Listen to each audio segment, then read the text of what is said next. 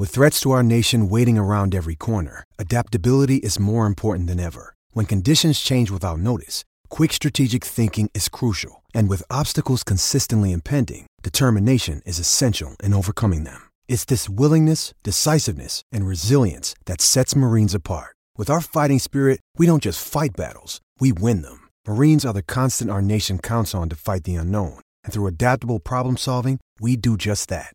Learn more at marines.com. With the Lucky Land slots, you can get lucky just about anywhere. This is your captain speaking. Uh, we've got clear runway and the weather's fine, but we're just going to circle up here a while and uh, get lucky. No, no, nothing like that. It's just these cash prizes add up quick. So I suggest you sit back, keep your tray table upright, and start getting lucky.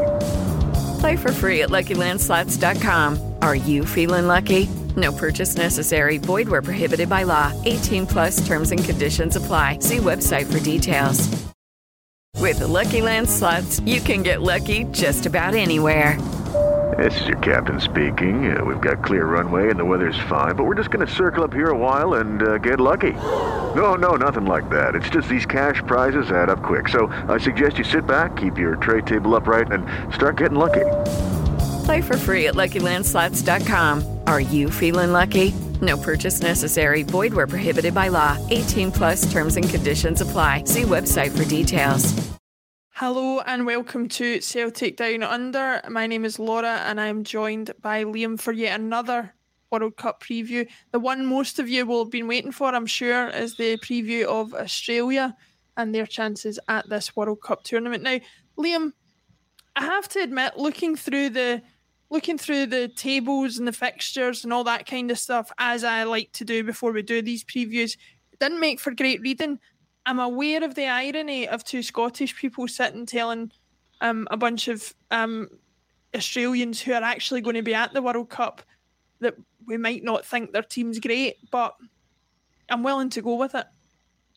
Well, I mean, at the end of the day, it, Australia have to beat the odds to get out of this group. Yeah. Right? They are not that they are, as I said before, if every team plays to their maximum, France and Denmark are on a different level. Um, Mm-hmm. That's just that's undeniable. Um, but but in our France episode, I did predict that France may be stagger in the first round because historically, defending champions do sometimes tend to do that. And if that does happen, the beneficiaries will be Australia because they are the, the third best team in this group. I think they're they're they still have enough to get past Tunisia, mm-hmm. and you know if it came down to it, they could nick a nick a point off of either Denmark or France. I think so. They're not out of it. It's it's going to be tough, but they're definitely not out of it.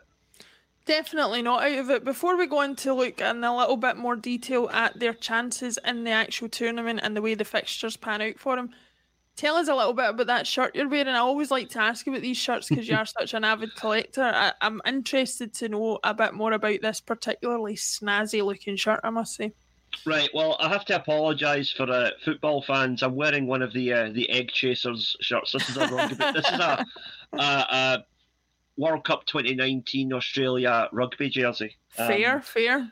I particularly like the um, the uh, Australian Indigenous patterns on the sleeves. Um, It's just a very stylish shirt, and you can never go wrong with, gre- with green and gold, can you? no, you cannot. And at least uh, I'll let you away with wearing a rugby shirt because at least you're not wearing a cricket one. Um, Oh,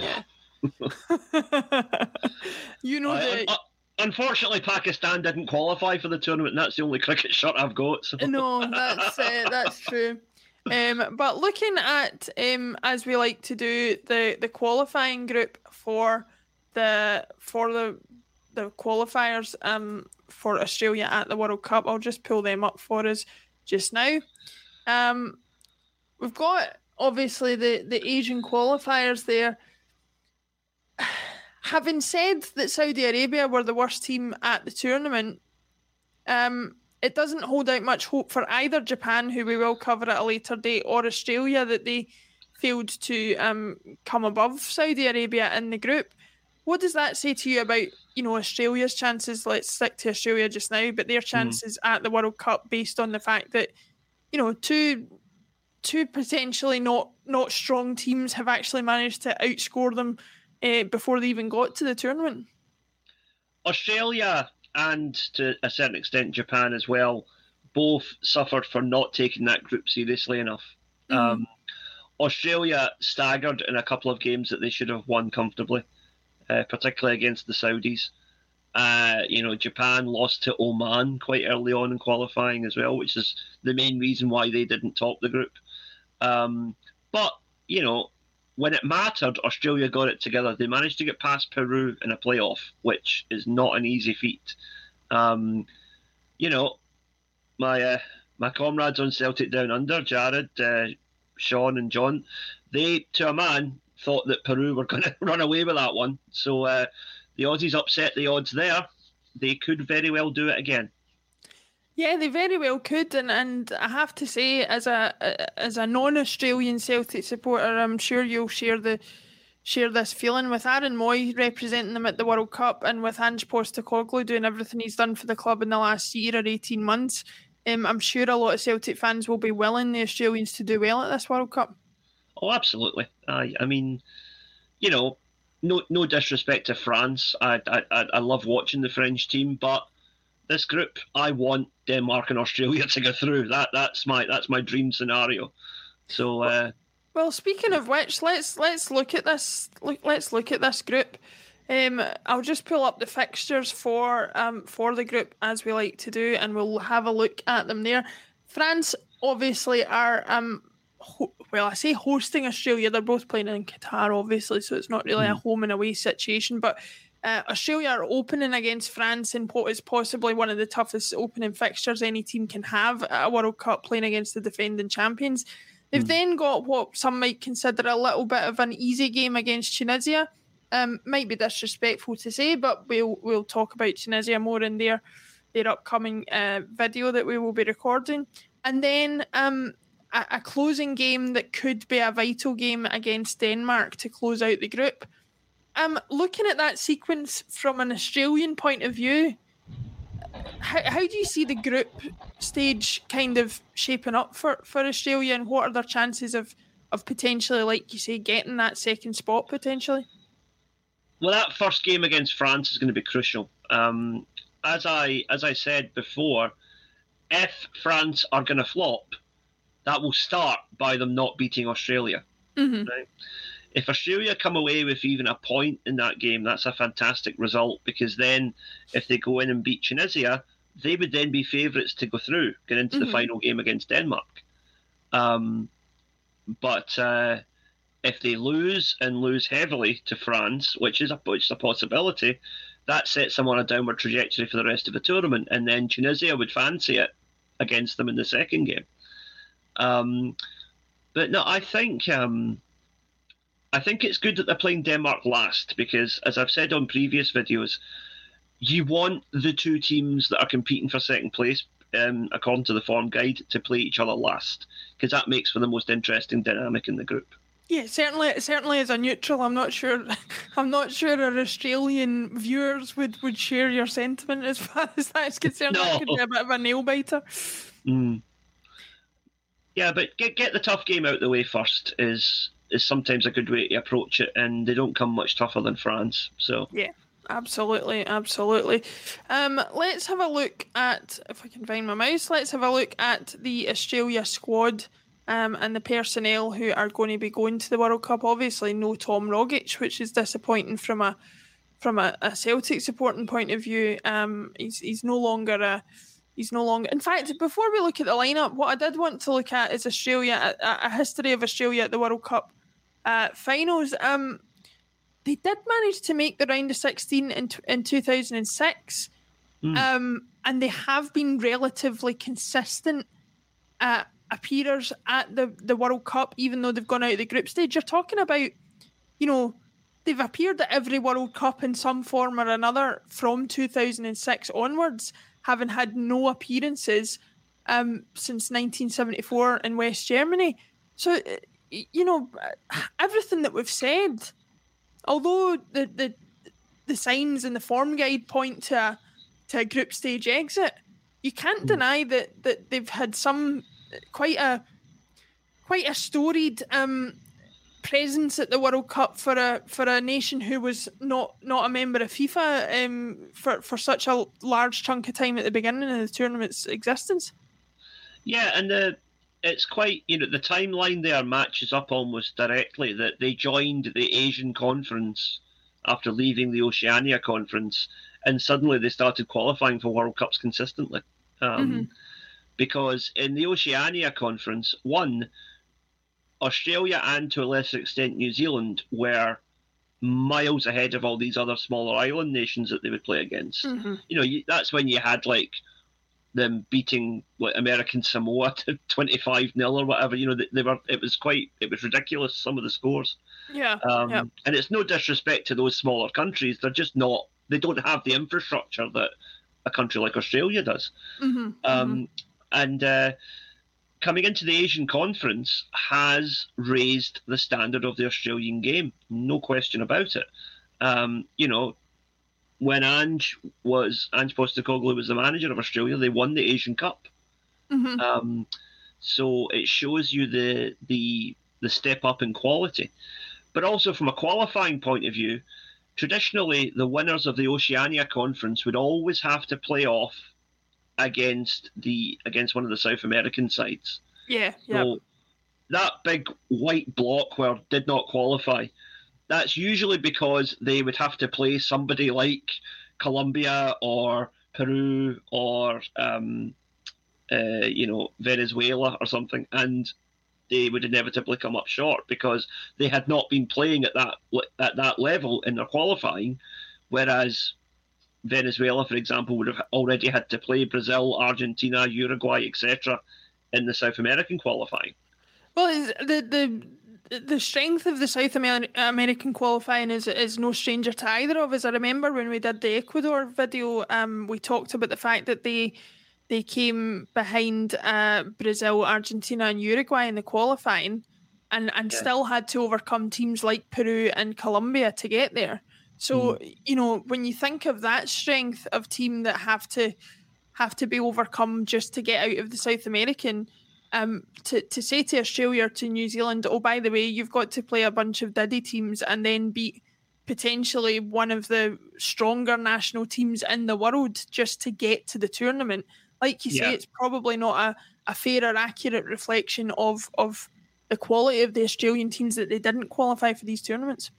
No, I mean you would literally have them playing probably the team ranked 150th in the world, and then next game is a, a team that's maybe ranked 20th. You know, mm-hmm. that's it, it's just such a gulf that you can't you can't expect teams to just step up that level so quickly. But so moving to the Asian conference is, I think, one of the main reasons why Australia now are a much better team than they were even 20 years ago. Absolutely. Talking of what kind of team they are, let's have a look. As I said before, that we were going to do, let's have a look at that squad that they have got uh, for the tournament. Um, looking at the goalkeepers, you've got um, Matty Ryan for, for Copenhagen, you've got Andrew Redmayne for Sydney FC, um, and Danny Vukovic for Central Coast Mariners. As far as I'm aware, Matty Ryan will be the will be the first choice there, considering um, the other two goalkeepers don't have ten caps between them, and he's got seventy five. Um, mm. So he'll he'll no doubt be the first choice. Um, looking at the defender situation, you've got. Uh, I, mean, a, number of players there, many of whom I'm not familiar with, but I do know Aziz Behich from, from Dundee United, Nathaniel Atkinson from from Hearts. Um, you've got You've got Serie A representation and Fran Karacic playing for, for Brescia. Um, Harry Souttar playing at a reasonably high level at Stoke City in England. Another Hearts defender, Kye Rowles, for um, playing there. Um, but not an awful lot of, of well known names in that defence, I have to say. Does that does that concern you for Australia that they've they've got you know, we talk about using these clubs as a kind of metric by which to to judge the quality of the players. Am I being um, disrespectful by saying the defence is potentially a weak point for Australia? No, I mean I don't think it's disrespectful to point out that they do they are playing at a noticeably lower level than some of the teams we've covered so far. Uh, you know, I criticised the Saudi Arabia team for the fact that none of their players play outside the Gulf states. Mm-hmm. Um, yeah, when you're going up against people that play for Milan, Benfica, Barcelona, and you've got guys that play for Hearts and Dundee United, it does kind of raise a couple of red flags there. But uh, but you never know. You never know. The thing is, the World Cup is a platform where guys like that can make the step up. And you know, if if if a Hearts player or a Dundee United player turns it on against France or turns it on against Denmark, um, he may well, you know, in January become a, a Serie A player. You know, that, mm-hmm. that could happen. Um, it's not obviously you have to go on what's in front of you at the moment, and the, the, these this profile would suggest that this is not a particularly strong team. But Australia, as I as I said before, they have this habit of upsetting the odds, and I yeah. think there's a there's a there's a chance there. You know, there's definitely a chance. Well, let's look at the Rogic-less midfield for, for Australia, and I say that tongue firmly in cheek because I don't think Tom Rogic has has earned his, his his stripes as far as getting to the World Cup. But we'll maybe cover that a little bit um, towards the end of the towards the end of the um the the the, the show.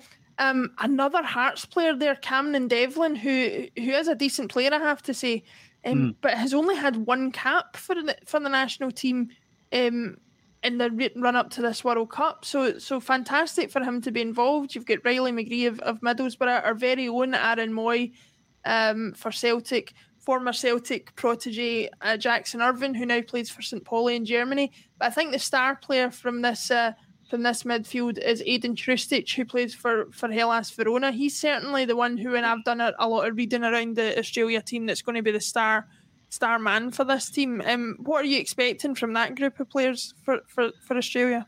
Yeah, Hrustic is a is a good one. You've uh, you've done well to pick him out. Um, I think uh, the the midfield definitely has a a stronger profile than the defence. Put it that way.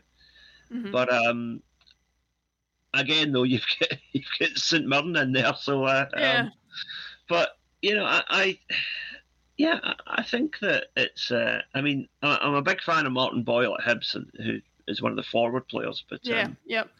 I think, uh, like you say, uh, the boy Devlin at Hearts is is showing potential.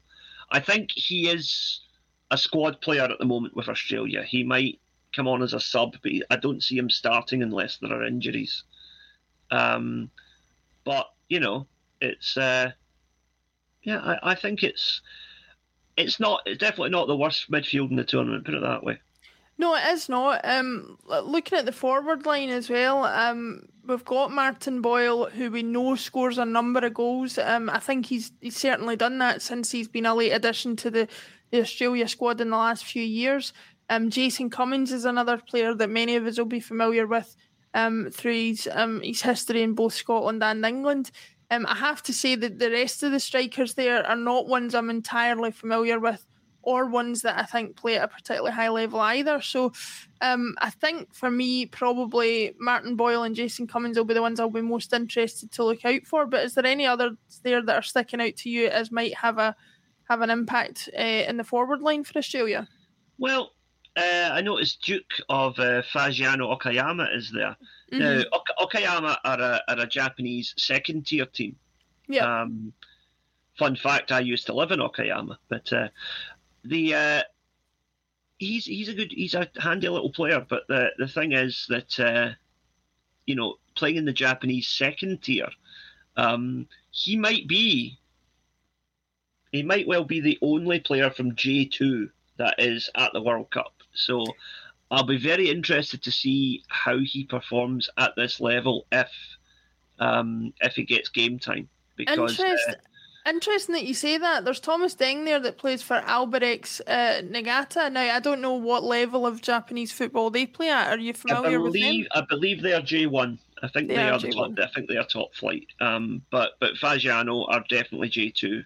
Um, so that's that's interesting. I don't yeah, I don't remember ever seeing a J2 player play for the the Japanese national team at World Cup. So, yeah, that's that's a really that's that, that that's come out of left field. I, I didn't obviously I hadn't actually looked at the squad yet, and I didn't expect that he would get in. But it's good that he has. It's a chance to uh, maybe again answer a few critics about the standards of the Japanese game. If a Japanese championship level player can go to the World Cup and do some damage. Well, that's where that's where these videos come in handy because it forces you to do a little bit of uh, research and a little bit of introspection and a little bit of um, review of exactly what's on offer there. Um, and like you say, there's there's little narratives there that you'll be able to pick out. The you know the I, I can't wait to see what Hrustic manages to do because um mm. I, I, haven't seen a lot of him for Hellas Verona as uh, thus far. I'll be interested to see if Mitchell Duke can make any kind of impact for um for for for Australia because uh, looking at the number of caps alone, if you want to use that as a metric, although we've picked out Martin Boyle and Jason Cummings, Jason Cummings only has one cap, so the chances of him getting much of a run out is pro- probably remote. Um, Martin Boyle's got 19, so perhaps he's got more of a chance. But Mitchell Duke with 20 caps, you would expect to see him in some shape or form for Australia at the tournament. So it'll be mm. interesting to see how well he does. Um, being a Celtic podcast, just wanted to spend the last minute um, talking about the Tom Rogic situation. Um, we actually talked about him a little bit on on on a, a Celtic State of Mind, one of the, the bulletins that we recorded today. Um, how sad is it for you that we won't see him at this World Cup? Um, I think it's very very unfortunate because Tom Rogic on his day is one of the most naturally gifted players I've seen at Celtic um, in a long time. Uh, he, there's been, again, we can't we can't say for sure because we don't know the full story, but there's been talk about mental health issues. There's been talk about uh, his general kind of motivation for playing, continuing to play football at all. Um, and uh, you know, I hope that Tom is in a good place mentally. Um, but at the end of the day, he has not played enough football in the last six months to, to justify a World Cup place. And as much as we as Celtic fans would love to see him there, it would not be fair to whatever Australian player who has been working away for the last six months with their club missed out as a result of that. No, absolutely. Um, uh, we wish him all the best. We wish Australia all the best for this World Cup. Uh, certainly, with the heavy um, uh, heavy representation from the Scottish leagues and from the Japanese leagues in that squad, um, there will be certainly a lot of investment from us. Just even ignoring the the obvious Australia contingent that is affecting Celtic Park at the moment. So. Um, yeah, we wish them all the best, Australia, and here's hoping, fingers crossed, they can cause a little bit of an upset and, and get out of that group. Um, Liam, thank you very much for joining me. Don't forget to join us for our next coverage, uh, which will be a review of Tunisia. Um, thanks again, and we'll see you very soon. Sports Social Podcast Network. With lucky landslots, you can get lucky just about anywhere. Dearly beloved, we are gathered here today to. Has anyone seen the bride and groom? Sorry, sorry, we're here. We were getting lucky in the limo and we lost track of time. No, Lucky Land Casino, with cash prizes that add up quicker than a guest registry. In that case, I pronounce you lucky. Play for free at LuckyLandSlots.com. Daily bonuses are waiting. No purchase necessary. Void where prohibited by law. 18 plus. Terms and conditions apply. See website for details.